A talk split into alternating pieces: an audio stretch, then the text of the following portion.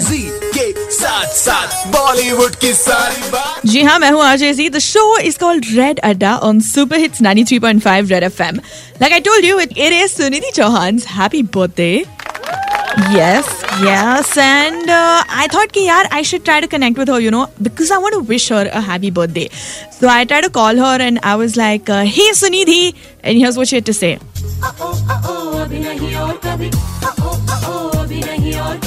Yeah, she was really busy, and I said, "No, no, listen, I just want to wish you happy birthday. That's all."